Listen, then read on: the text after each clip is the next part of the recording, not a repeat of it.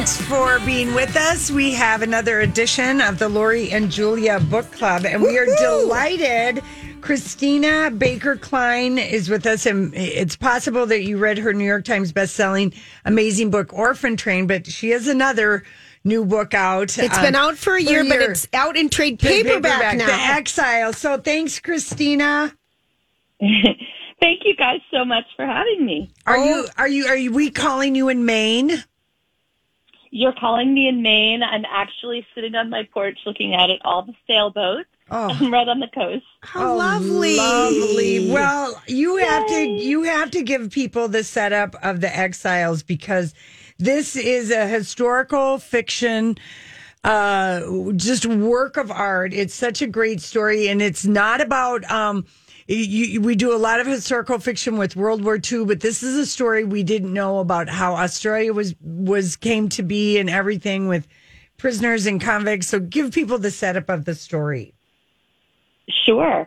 Um, so first of all, I just want to say thank you so much for having me on, um, and also that Orphan Train, um, which I think some of your readers yes. may know, was kind of a springboard for this story because, like Orphan Train, it's about a little known period in history where something really significant happened that most people don't know anything about. Mm-hmm. So um, basically, it's about the convict women in Britain in the 18 uh, like 40s, right in the middle of the 18th 19th century, who ended up being sent to Australia and eventually ended up transforming that country. Um, today, 20% of Australians are descended from convicts. And the only reason is that all these women were swept off the streets and sent to Australia. So that's the story of my novel. And um, there's also a, a threaded story that's a true story about an Aboriginal princess who um, was taken in by a white couple, Sir John and Lady Jane Franklin, and they wanted to see if they could turn her into sort of an English lady. Mm. Um, so all of that was very complicated, you know, as you can imagine.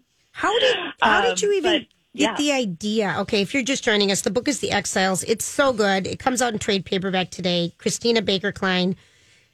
This book, okay, first of all, your publicist, Kim, we got to give a shout out to her because she's amazing. Is this Kim from LA? Yeah. she is. She's amazing. Yeah, she I, is. She's the best. At one point during this book, I had read it before Lori. I had to call her and just scream. And you know, I think what I'm talking about.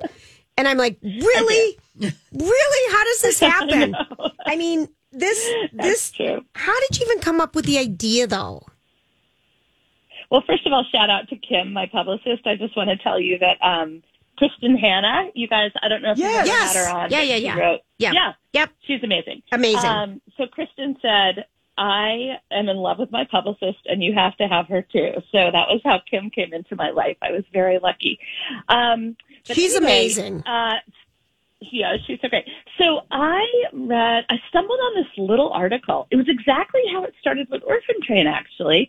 I stumbled on this little article that was, happened to be about the convict women and um, I just got this tingle. Like I knew that it was right up my alley because I love to write about stories that nobody knows about that are really interesting um, and about women oftentimes because women's stories are oftentimes not told. Right. So, and I also, I'd been teaching in a women's prison. Um, I just, you know, I've taught for many years and I had just wanted to give, give back basically and sort of provide an opportunity for incarcerated women to do some writing about right. their own lives. Okay. And so I was teaching in a women's prison and I, I just realized this would, you know, I kind of have learned a bit about the psychology of incarceration. And so it just seemed like the perfect next book for me.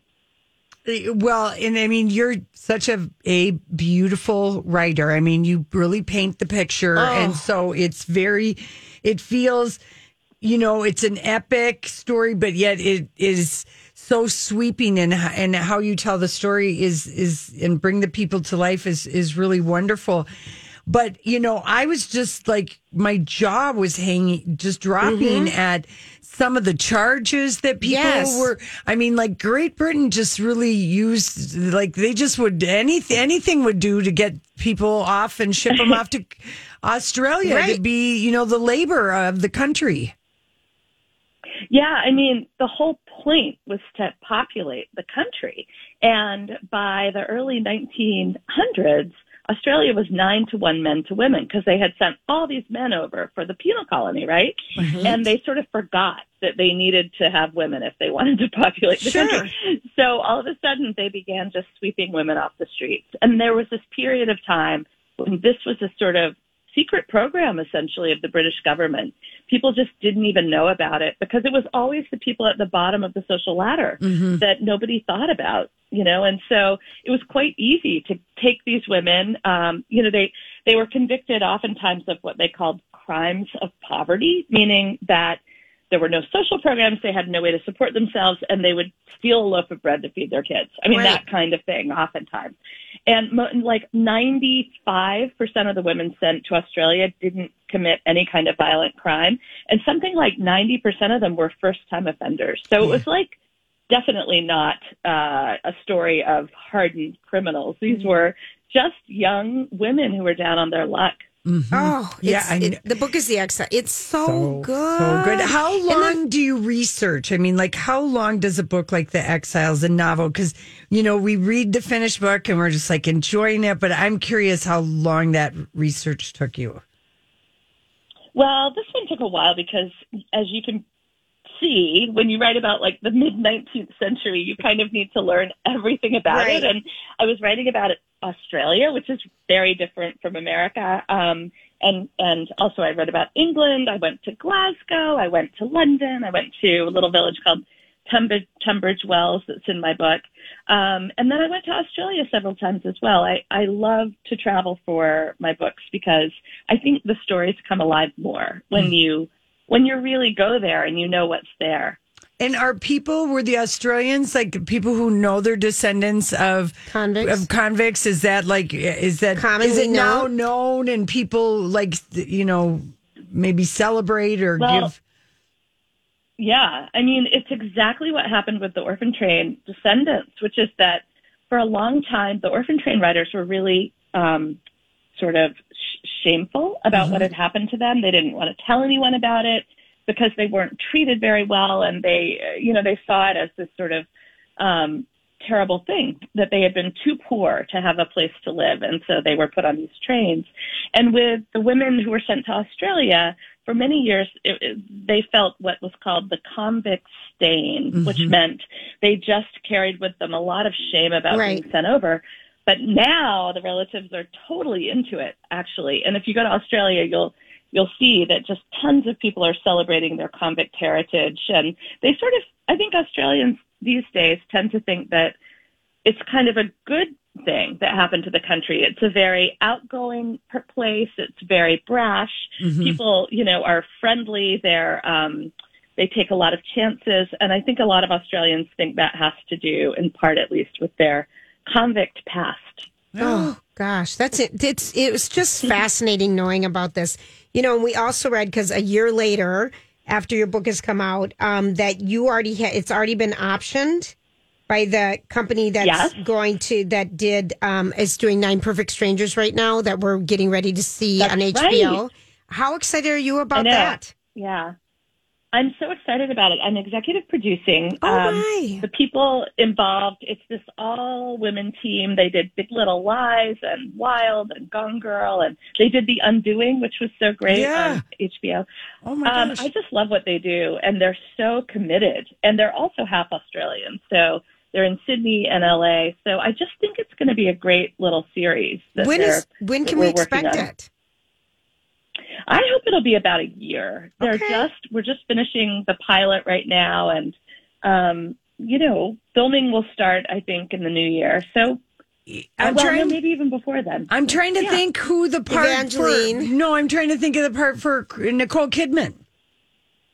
Nicole Kidman is in all their projects. She is. She needs a break. Um, no, no, she could be in this. There's a role for her. There's a part for her. Maybe she could be the, the, mean. No, the mean British lady who uh, takes the Aboriginal girl. Yeah.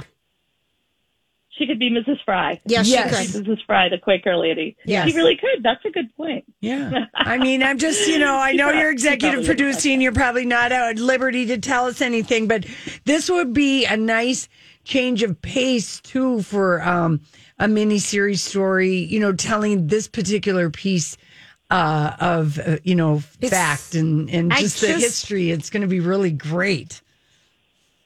Well, there are so many fun things about this book that I didn't get to write as much about as I wanted to. So, like, for example, there's a character named Olive who's pretty funny and sort of body. Mm-hmm. Yes. And she's, you know, got a lot of energy. And they're talking about devoting a whole episode to her. So, like, that kind Oh. of thing is really Yeah. fun when you start thinking about expanding your own story. Right. I And I that. couldn't get a picture on what age Olive was, but I bet Rebel Wilson would like to play that part. Oh, for crying out loud.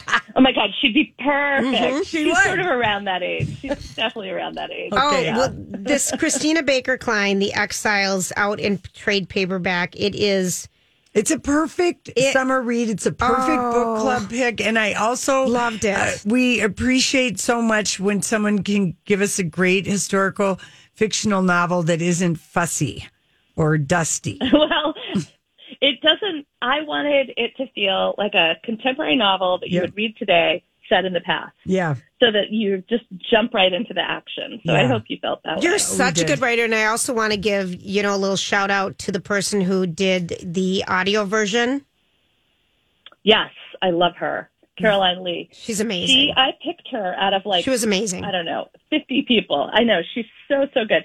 She does all of Liane Moriarty's books, Yes. too. I just think her voice is great. I love reading and listening. I do so, them both. Christina, when you become a New York Times Yeah, me bestselling author, do you then get to pick out your audio uh, book reader? Yes, Yes. okay, I like knowing yeah, that. yeah. kind of do. I So like it. besides- That helps. Besides, you know, EVPing a new um, limited series that's going to be on TV, is there um, another book you're working on?